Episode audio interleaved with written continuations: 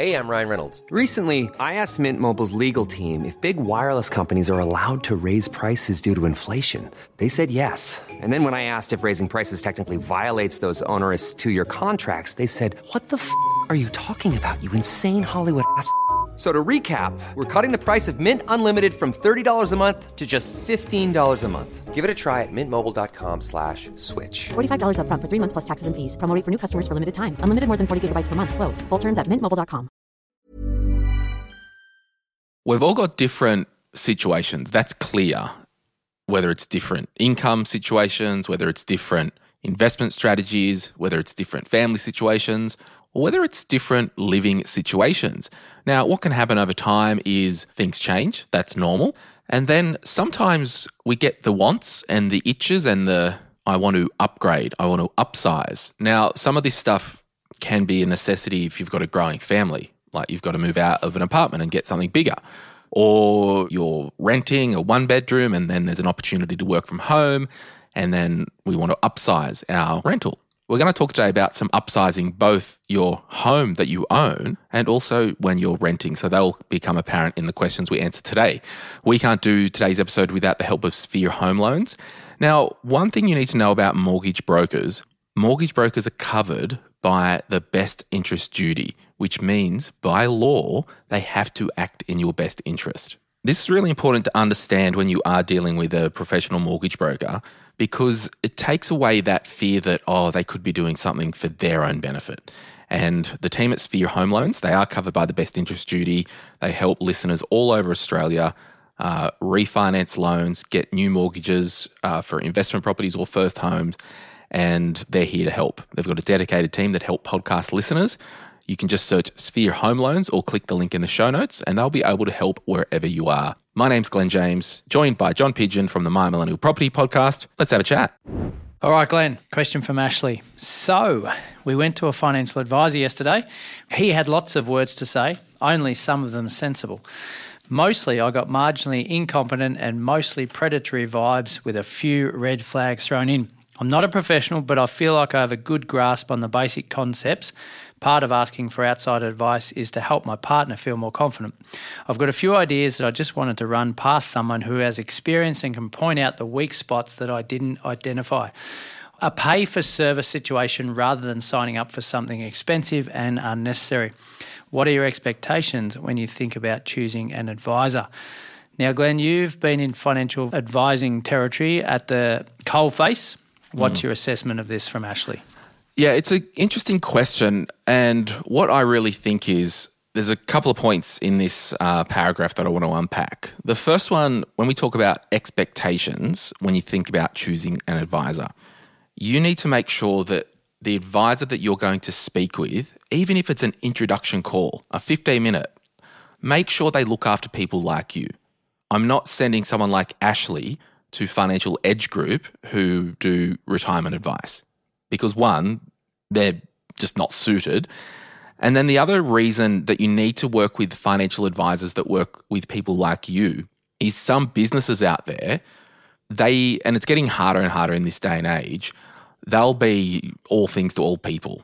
Mm. And if you've been referred to this uh, advisor, and I think in the comments in the Facebook group, you said uh, you were referred to by your accountant, I mean, are they just taking all accounting clients and is it a tick and flick thing? I don't know the situation, but it always goes back to what is this advice firm and who do they look after?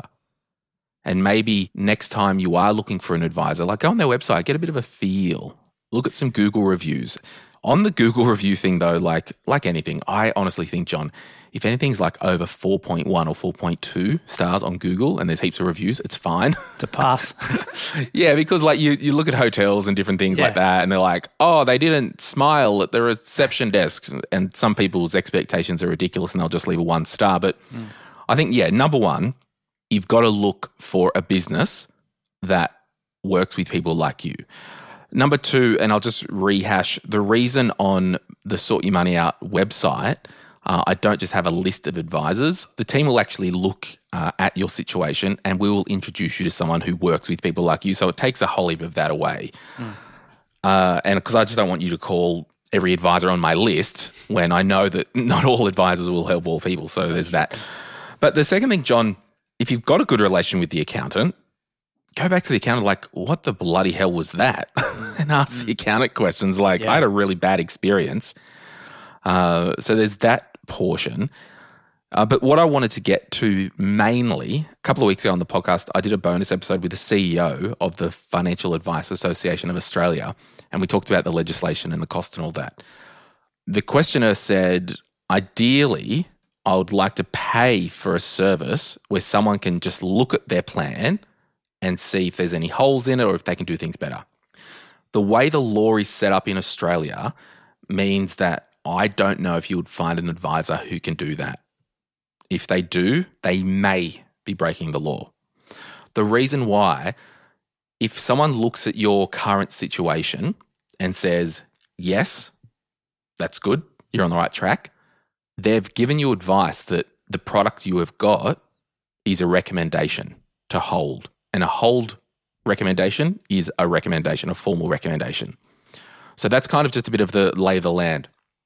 Now, there are advisors out there that you can pay once off, get a statement of advice, full financial advice, and you don't have to sign up for a yearly thing. But you've got to go through the process, because if you did listen to that episode with the C E O of the F triple A, and if you have been to an advisor, for those listening, there's a lot of legislation and paperwork to get through, and it can add up. So I just wanted to talk about this question, namely to say, when you are looking for a financial advisor, ask for a referral from a friend or family member who has used that advisor. And secondly, ask them, who is their main client? Who do they look after? Uh, and I think that will get you a lot of the way. And then, mm. you know, there's... You might go, well, I'm a twenty-eight-year-old and I want someone who can help me with my money goals. Sure, there could be an advisor who helps twenty-eight-year-olds with their money goals who's a total predatory sleazebag. Like, yeah. there's there's people out there, but I think having those two kind of frameworks in place are a good recommendation for someone you trust and who has used the service, whether it's friend, family member, or like the website sort your money out dot com, or at least doing some research and asking the question, who do you work with? And past history tells me the accountant-financial advisor relationship is is sometimes a bit murky. Um, so for, for someone like Ashley, uh, is a, a good idea to maybe ask them before they're booking the session or as they book, uh, okay, who do you mainly work with? Um, whether it's a paid or free session, You, you want to be on the same page as to know who, that you're working with someone, as you mentioned, that's going to be suitable, that uh, they're working with similar bodies or similar financial situations going forward. Well, it's not even that. It's probably asking, hey, is this a service that you guys do? Even in an email or a quick ten-minute phone call. Before you go in and do the Zoom call, hour meeting, or go in in person, hey, I've got a situation. Can I pay you for three hours to look over it and tell me yes or no? I think most of the time it would be no, I can't do that because it'd be highly against the law, because mm. all advice has to be documented legally. Um, but, you know, the good thing is the government are onto this uh, to try and bring the costs down and make financial advice more accessible. Uh, so it, it's, it, it's a bit of a watch this space. They need to play with the red tape while they're at it? They're going to cut a lot of red tape away. Mm. Yeah, that's good. Yeah. Uh, you should take a listen to that episode, because I only recorded it very recently and it went up really fast. So I will. All right, here's one for you, Johnson, from M. Looking for some perspective. We have been looking at selling and moving for the past twelve months as we have outgrown our tiny home. Now, I don't know if it's a tiny home or a tiny home. Tiny home. Problem is, we live in Perth and house prices have gone up significantly. I think you'll find that's a problem everywhere on this island. While available listings have continued to go down, houses are often under offer within days, way above asking price. Fortunately, we would make a decent return on our current home for the same reason. However, our mortgage would still go up considerably. Given how crazy the market is and the fact we would only be moving to upsize, which is a luxury, not a necessity, would you continue to wait, not knowing what comes, or bite the bullet and go for it? And Em's just asked for some um, insight from the Facebook group. But where to go when you want property insight? Ding, ding, ding. It's Jonathan uh, Lepijo. Right. Good, good question, Em. Getting some perspective on this in the Perth market, and it is red hot, by the way, over there in Perth. So I get... Oh, it is like... So Australia is hot, but are you saying Perth is actually hot, hot, hot? Yeah. Relatively like not, speaking. Not just the barometer, thermometer. It's, uh, yeah, it's, it's days on market extremely... Like properties are running out the door um, very quickly. So, yeah, and it has been down for a long period of time. So the local Perthites... Um, are not maybe used to um, such intensity. So uh, there's a lot of um, screaming and moaning and stressing over there at the minute. So I suppose there's two parts of this that I want to address. One is the market timing, and I'll get to that. And the second one is the statement that is a luxury, not a necessity. So do we need to upgrade the family home?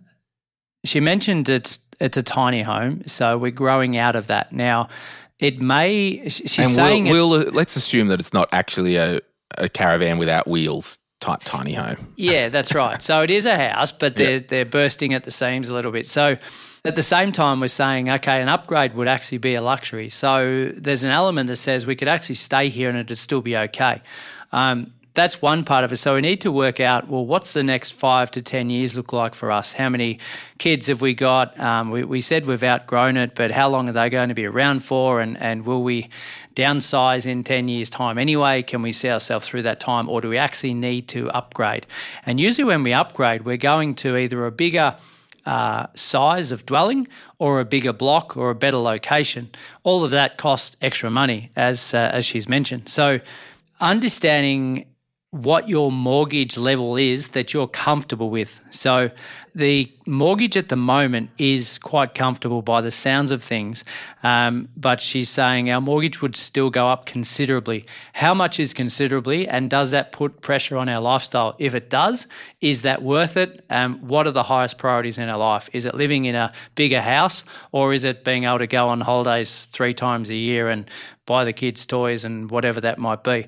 So That that's the first part of this. Um, understand what your highest values are. Is it um, being able to handle a mo- bigger mortgage but have a bigger home, or to be comfortable and have a better lifestyle but put up with that smaller home? The market timing, Glenn. Mm. Continuing to wait, knowing not knowing what comes, or just bite the bullet. Now, let's think about things in our control. So what I've just spoken about, they're all things in our control. What do I want in life? What my mortgage repayments are? I can I can plan all of that I with the decisions that I'm making. The market factors are mostly out of our control. Right? We don't know what's going to happen in the next two years, twelve months, five years, twenty years. But we can look historically and say, well, okay, the Perth market, it had a boom ten years ago. It's uh, most of the market stayed reasonably flat in, in between. In the last couple of years, it's uh, shot out of the gates and, and gone up significantly, most assets. So what do we do if we hold out? Well, as you've mentioned, Em, your property that you've got goes up in value, but the property you're trying to chase also goes up in value, and some cases goes up more because invariably it's a better asset in a better location or a bigger size block or whatever that might be. So you might be chasing your tail a little bit there. My thoughts would be control what you can control. Um, if you are looking to buy and sell in the same market, which is an example of that here, Uh, we would want to do both reasonably quickly or, or successive, and not just go and sell now and then think, oh, yeah, the market's going to drop in twelve months, so in twelve months' time I'll, I'll get back in then, only to turn around and see there's been a ten percent increase and all of a sudden we're, again, chasing our tail and we're five years behind. So if I'm going to sell my home now, most cases I would buy in that same heated market. I, I take a win on the one side and maybe I take a little bit of a haircut on the other side. Mm. So I wrote a few things down. Uh, some of them are pretty similar to yours, but there might be some other considerations just to think about. I would probably first go to a mortgage broker and just do a bit of an assessment and have a bit of a scenario. And one of the questions I would be asking myself is, does all this service, and do we have the situation to keep the current property, keep it and put a tenant in there and then go and buy somewhere to live in? Like, does that scenario stand up. Like, I don't know. Might not. It might. Yeah, that that's a fair point. The only thing I, I in reading in this, our mortgage goes up considerably. So that property that they would be buying, they'd be using equity from the existing property, which would put a fair bit of mortgage stress, I would have thought. Yeah, but, well, and we, yeah. we don't want to use equity to buy a principal place of residence off our mortgage of the investment property. Yes. So um, they would have to have a large chunk of cash sitting aside as a deposit. Mm. If they've got that, yeah, it's a numbers game. Or, then, isn't it? Uh, because this isn't urgent, you know, are we paying extra on the mortgage or is it an offset account? Well, if it's an offset account, just keep building cash. If you are paying extra on your current mortgage, stop and pay the minimum until you really work out what you want to do. Mm. That could be a thing. The other thing I wrote, similar, but I'll give it an actual percentage. Uh, thirty percent of pre-tax income going to mortgage repayments is considered mortgage stress. And there's probably a lot of people that are paying over that at the moment thinking that would be nice because we're we're paying over thirty percent. What it used to be. But that's the kind of textbook, you're in mortgage stress if your pre-tax income is thirty percent going to housing, right? Probably way out of touch for a lot of people, but that's just the definition. So what I would probably do is do the scenario where you get some servicing and numbers on the new property. And like you said, John, if it's thirty or thirty-two percent on the new property, well, yeah, it's probably doable. A bit less maybe, hopefully, um, because sometimes with money, it can feel like things are tight. It can feel like things are out of control. But when you actually do a spreadsheet and do your budget, and I'm not saying Em hasn't done this, she sounds like she's switched on. Mm-hmm. But sometimes it's like, no, no, it is fine. So there's that. The second thing around, should we wait, the time horizon to live in the next property. If there's no intention to sell within the next seven to ten years, and I can service the new mortgage and that lines up, I'm then moving to the next point of like, yeah, find something you're happy with and just go buy it. Does raise the question of bridging finance, which is a little bit riskier, um, but it's it's just something that some people like to entertain mm. in a market like this where they can sell their own property, their existing property pretty quickly generally mm. if it's half decent, uh, and then have a little bit of a waiver period to be, mm. able, be able to go and find that other property. Yeah, and like in the perfect storm, like this whole thing isn't urgent. I made a note that because it isn't urgent, you can take your time and find the right place. And maybe if you do find the right place, you can ask for a longer settlement. Yeah. If the planets align and then, okay, we've done that and now we've got to sell our house and maybe be prepared for some bridging finance. But I wrote down use a buyer's advocate because getting properties that are not advertised on Domain, on Google, on real estate, all the things, you might save some real money and have a little bit more flexibility because they, the B As might be talking with people that are, yeah, we kind of want to sell, we're in no rush. Yeah. And because you're not in a rush, things may happen, but it all goes back to the numbers. Make sure the new mortgage is well around that thirty percent or less of mm. your household pre-tax income. Yes, very good. Moving on, do you want to read that one from Emily? Yes, and uh it's a good lead-in, isn't it? Because it is. uh, Emily's saying, looking for some perspective and thoughts, please don't slam me with frugality too much. Would you rent a house on your own that equates to about forty percent of your weekly take-home pay because you really wanted to be in a specific location and have the space? I realise that financially there are cheaper options than what I'm considering, and I know generally the advice is to keep the cost of rent under thirty percent of your take-home pay. But if it was a real value to you to live in a certain type of home and location, is it realistic to spend that much on rent? Would be keen to hear from others who have done it and whether they felt it was worth it or not. What are your thoughts? It's it is quite similar. Except we're renting. We're renting. But mm. there's one difference with this conversation. If you do do this forty percent, right, and you've made other sacrifices and I'm going to cancel this and do that and I'm happy to take this risk and really live on the line because it impacts my life to live in this place and I know it's a bit of a luxury and all that stuff. Like, do what you want, but it's probably a no from me because what we've seen at the in the rental squeeze at the moment, you could get a one hundred dollars a week increase in two years' time or something like that and it might really flush you. It might really cause some big time issues. So you're not leaving any margin in your budget. Uh, and particularly if there is an aim to save for a home to buy for yourself, or you're spending more on rent, which is less money to be spent on um, saving for a, a deposit yourself. Now, I'm a big advocate of living alone. I do it myself. I don't want a housemate or anything like that because it's it's really cool. Uh, I'm a bit of an introvert. uh, but Which is weird when you're a podcast host. Well, I'm just talking to you, not talking yeah. to anyone else right now. But I, I, look, I'm just saying I'm doing it with caution unless you've got a solid plan over the next six to twelve months mm. to move something in the equation, and that something is income. So we get more income, that percentage decreases.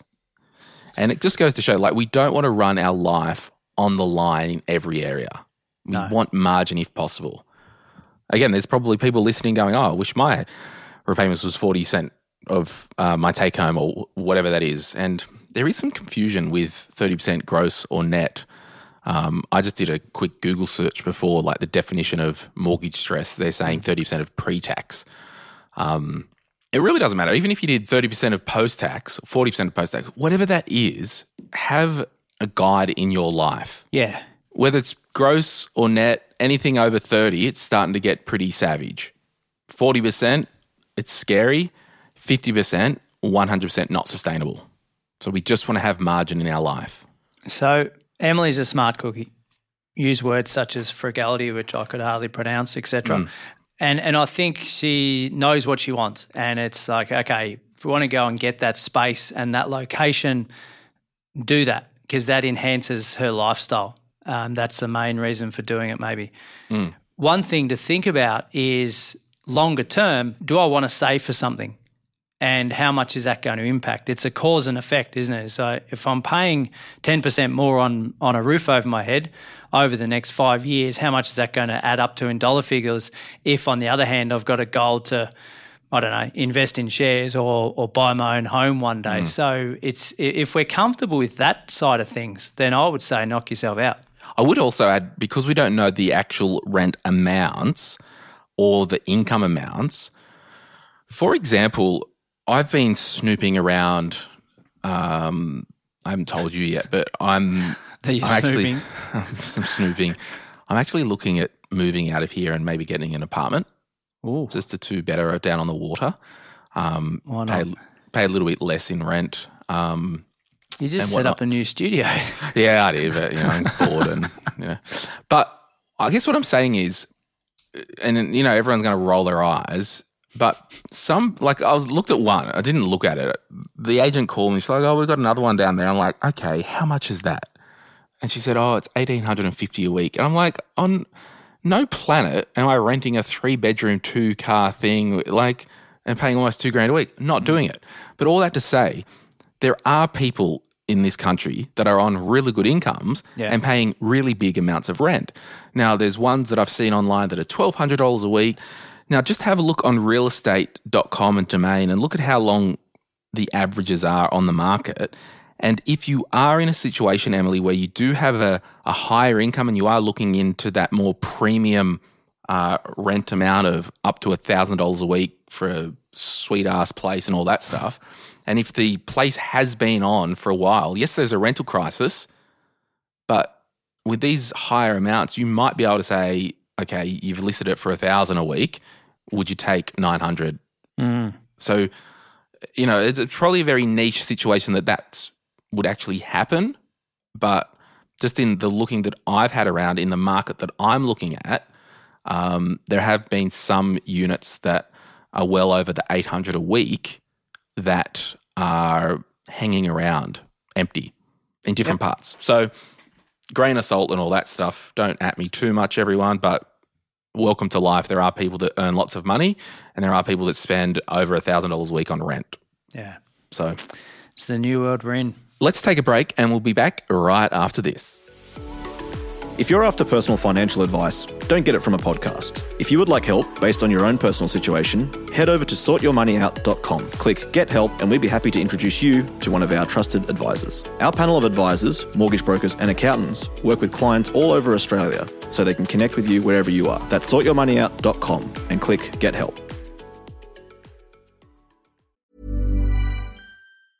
Hey, I'm Ryan Reynolds. Recently, I asked Mint Mobile's legal team if big wireless companies are allowed to raise prices due to inflation. They said yes. And then when I asked if raising prices technically violates those onerous two-year contracts, they said, what the f*** are you talking about, you insane Hollywood ass f- So to recap, we're cutting the price of Mint Unlimited from thirty dollars a month to just fifteen dollars a month. Give it a try at mintmobile.com slash switch. forty-five dollars up front for three months plus taxes and fees. Promo rate for new customers for limited time. Unlimited more than forty gigabytes per month. Slows full terms at mint mobile dot com. Introducing WonderSuite from Bluehost dot com. Website creation is hard, but now with Bluehost, you can answer a few simple questions about your business and get a unique WordPress website or store right away. From there, you can customize your design, colors, and content. And Bluehost automatically helps you get found in search engines like Google and Bing.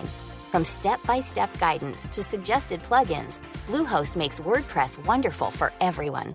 Go to bluehost.com slash wondersuite.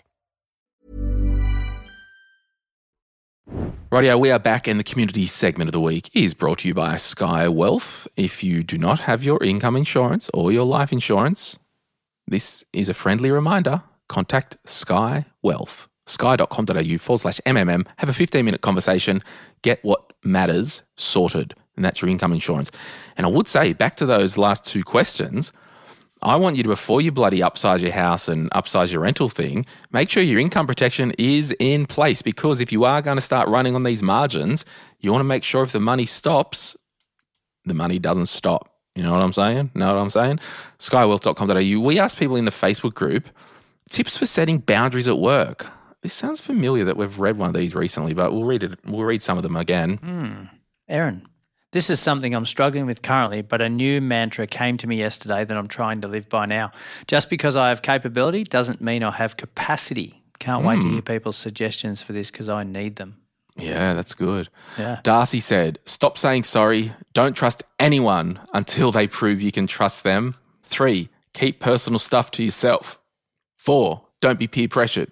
Five, just because it's a priority on your list doesn't mean it's a priority on mine. Uh-uh-uh. Uh-huh. Devraga, the group expert from My Millennial Medical. I think boundaries are drawn... It's actually My Millennial Money Professional. Oh, is it? Sorry. I think boundaries... Has been for over a year, but whatever. Sorry, Dev. I think boundaries are drawn based on position and how you behave at work. Makes it much easier. The more you mingle with work colleagues, the higher the risk of lack of boundaries. Assess your risk, mitigate, and develop your style. Mmm, fancy. Tanya says, say goodbye to a toxic workplace. Know and value your worth. Don't be afraid to move on. A toxic workplace will keep taking as long as you keep giving. So just on that, this is why it's so important. The younger you are listening to this, the easier it is to set up financial foundations. Make sure you've got your emergency fund in place, because an emergency could be, I'm in a cesspool, it's a, impacting every corner of my life, I need to give them the finger and get a new job, get out of there.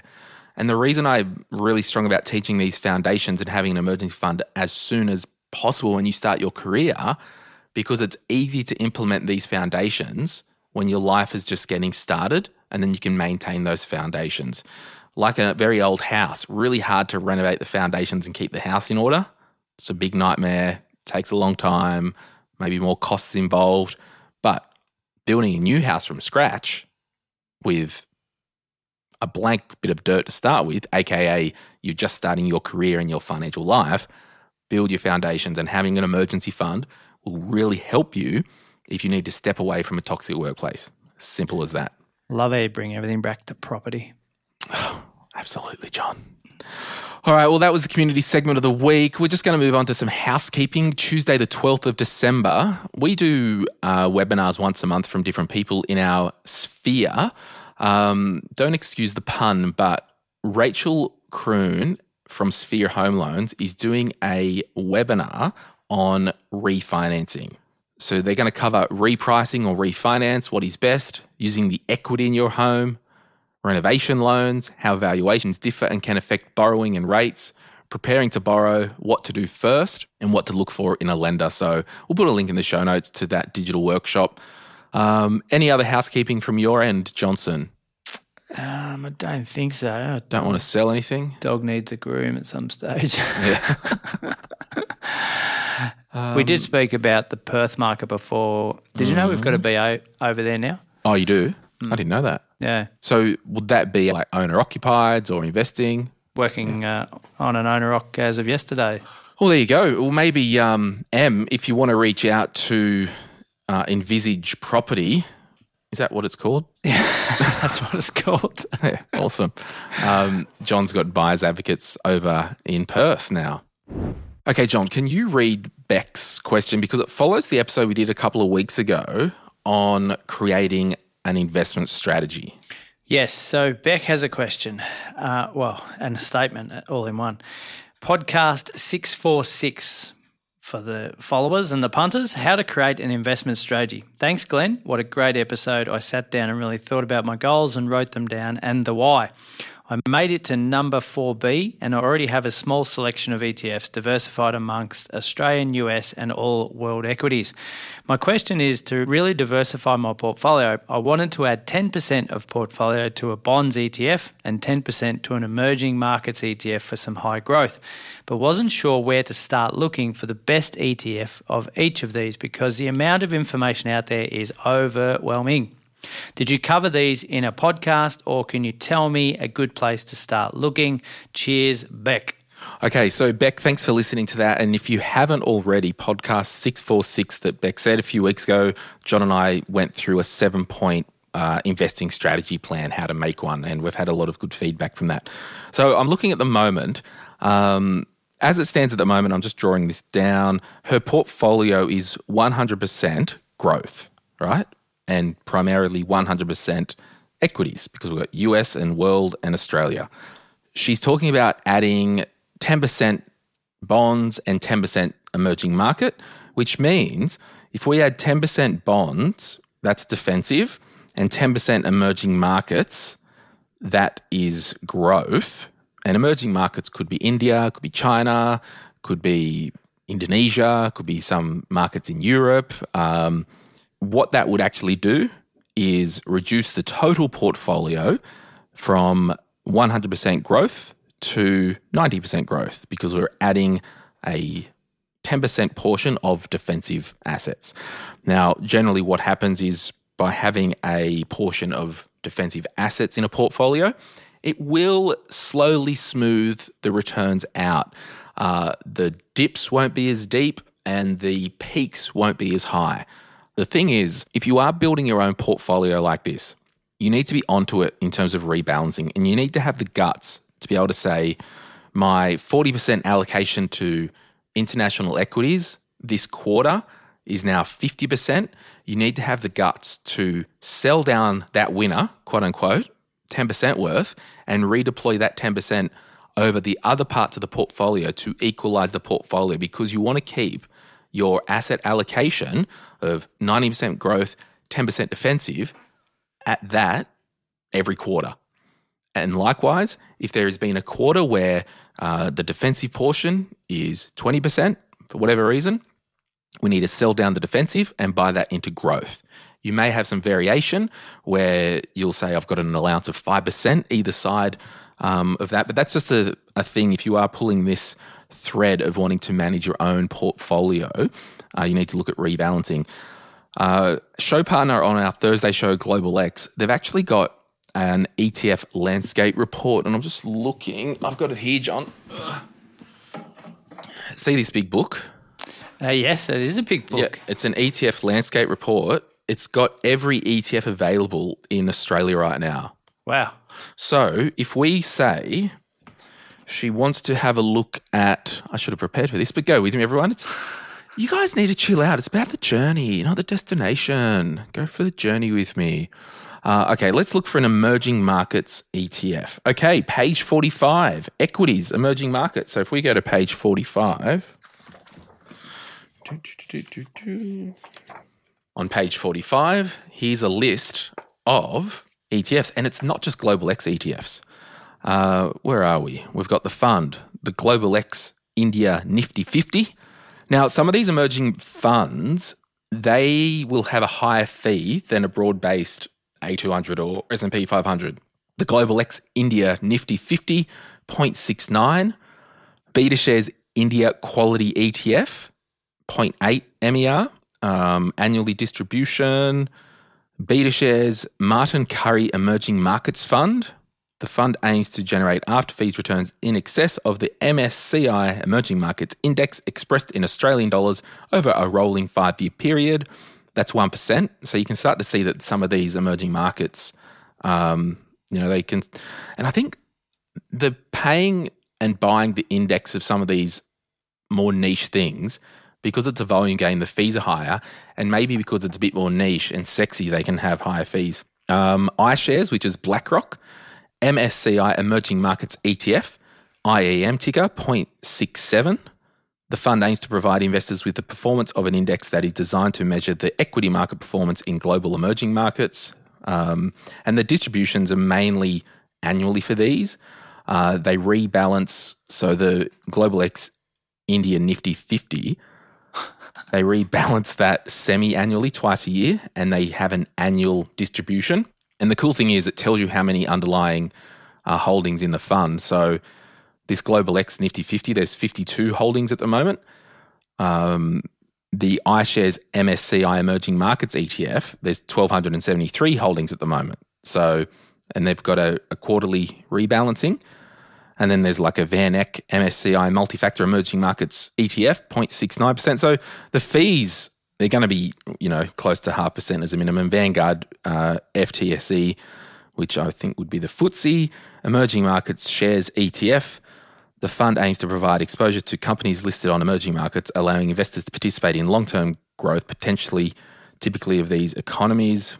And the benchmark for the um, F T S E Emerging Markets All Cap China A Inclusion Index, and that's got four thousand four hundred holdings. So all that to say.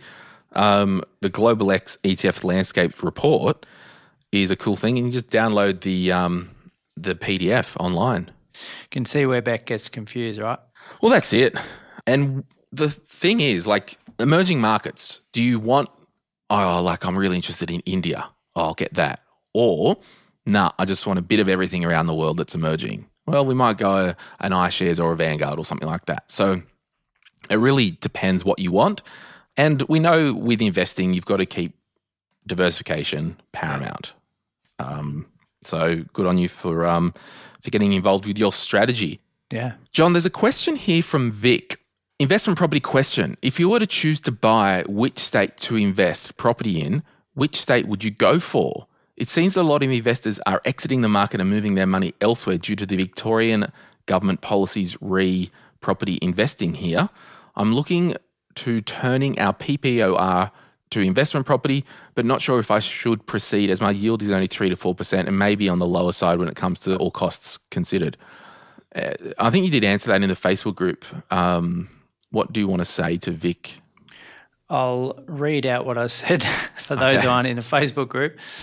Um, so I said, Vic, in my opinion, location is the last thing we look at when designing our strategy. So it, it's not the least important. It's just saying in order, we need to get a whole heap of other things established first, which I'll expand on. Overall outcome, price point, yield, and type of property, amongst other things, need to be established. Then we can navigate through the pros and cons of investing in each state when shortlisting locations. So totally agree. Victoria is on the nose for a lot of reasons, um, and, and way before the whole land taxing got uh, implemented or brought out, stamp duty's always been highest, as far as I can remember, in Victoria as opposed to New South or Queensland or other other states. So an example of that might be on a six hundred K property, it might be eight to ten K more.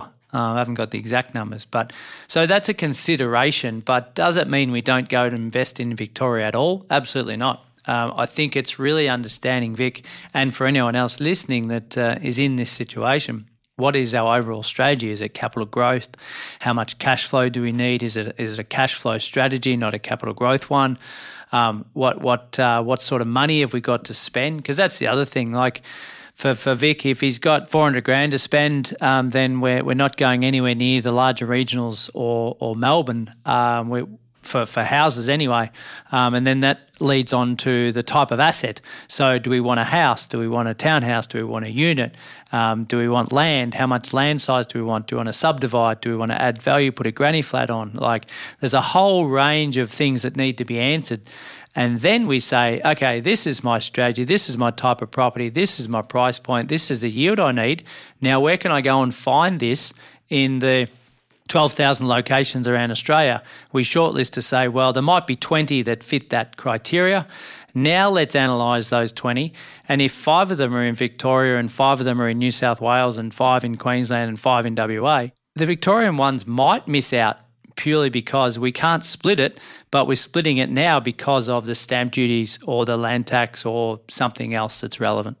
Maybe, Vic, you need to listen to podcast six forty-six, Seven Steps to Create an Investment Strategy. I know a couple of great guys who did that episode the other day. We could have just said that, but that wouldn't be interesting, would it? No, no. Um, so, yeah, it's a common one though, isn't it? Like, we go to location first, we go to real estate dot com first or domain, and I'm guilty of it myself. Um, when we actually should be doing that last. Um, so he's wanting to turn his P P O R into an investment property. Um, that's another episode on itself, but the yield is three to four percent. That's going to have some holding costs, isn't it, when the interest rates are a little bit higher these days? So that's the first question is, uh, can we hold that, and do we actually need to sell the property? Might be C G T free because we've been living in it, et cetera. Here's a question for you, Johnny boy. Mm. When we are looking at yield on the investment property, yeah, the number we want to go with is the gross yield. Like, property value, six hundred fifty grand, rent, I'll make a number up, one thousand dollars a week. So put that in your calculator. So so, so we go one thousand times, times fifty-two, fifty-two, yep, divided, divided by, by six hundred fifty. six hundred fifty thousand, which is the purchase price, yep, gives us a gross yield of eight percent. We times it yep. by one hundred to get a percentage, eight percent. Yeah. Yep. So I think when we are looking at investment properties, don't net off your interest repayments and water bills and all that when you're working out yield. The yield is the property standing up by itself and what rent come in. If you've got a mortgage on it, well, that's going to obviously mess with your yield, but just in terms of uh, looking at the asset, um, it's a good way to just see how it's yielding. Is that a fair statement? And then find out, yeah, yeah, w- what's realistic. So if mm. you if you're sitting at home without the internet mm. and you say, well, I, I want this sort of yield, we then jump on and say, well, is that actually possible in the markets that I might want to look in? So, yeah, what what I want and what I can get Uh, can be completely different. I got a um, an email from a property today. Let's do a let's do a live Glenn's one of Glenn's properties yield check, shall we? Here's another clarity call. Yeah, I'm um, just bringing up see how much the rent is per week. What do you reckon that one up near you is worth? That townhouse, seven fifty? Uh, no, more Seven? than I reckon now. Okay, run a report. Okay, I'm going to work out the rent. So it's I'm charging five hundred twenty dollars a week. So if we go five hundred twenty dollars times fifty-two, it's twenty-seven grand, oh forty. six eighty is R P Data. Uh, yeah, but it's taking it as a a unit. Is it, would you say it's a townhouse? It's townhouse, or a unit? Yeah. Yeah, so it's a bit higher than that. Yeah, so seven hundred fifty dollars. So we reckon seven hundred fifty dollars. So the annual rent that I'm receiving is twenty-seven thousand forty divided by seven hundred fifty equals, yeah, three point six percent. It's rubbish. So if you're buying that off the shelf today, that's the gross yield you're getting. Yeah. Yeah. And that's like you just would re- never you would never rebuy that as an investment property.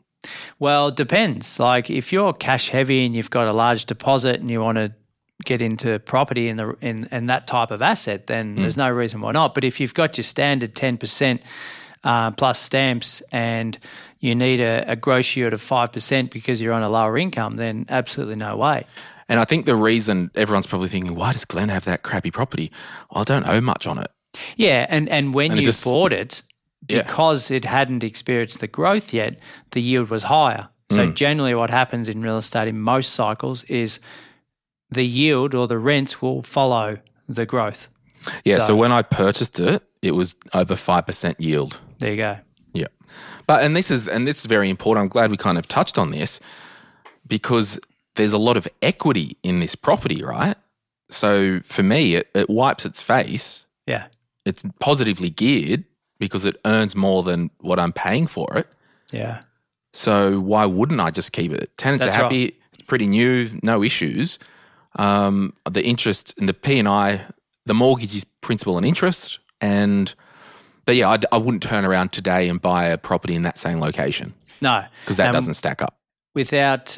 Without running a full clarity call on you right now, um, you, you continue to pay it down, it will become cash flow positive to the point that you'll actually be paying tax on that income. So that's when you say, right, draw some equity out and go and buy another one of these beautiful assets. I told you, I'm done. I bloody, I, yeah, I'm done. Um, but yeah, go back twenty-five years and pe- some people have been loyal fans, uh, would have heard me say this a lot. I my goal was to have a, a an a average across my portfolio of six percent gross, because yield, and that that meant that my portfolio was basically wiping its own face. Yeah, and you know one of the properties I've got, it doesn't, but the other ones do, and that's the whole thing. Like with, because I know with equities, like you look at the portfolio in its entirety, because there are some seasons where, like, if we go back to that question, there are some seasons where that bond E T F. It's going to do right. nothing. Yeah, okay. But you still have it because it's part of the portfolio. Yes. So there's different assets within a portfolio. Um. So, yeah, there you have it. Do you want to read Madison's question now? Uh, Madison. Madison says, hello, I understand that you need to pay HECS based on your income, but do you need to pay HECS on rental income? Yes, income is income. And Madison and everyone else who has HECS and help there and who has not, I repeat, who has not seen our P D F downloadable document or listened to the deep dive episode on HECS or Help Debt, go to our Instagram, click send My Millennial Money a message and just write the words help and I'll send you all that you need to know about HECS and Help Debt and click follow while you're there.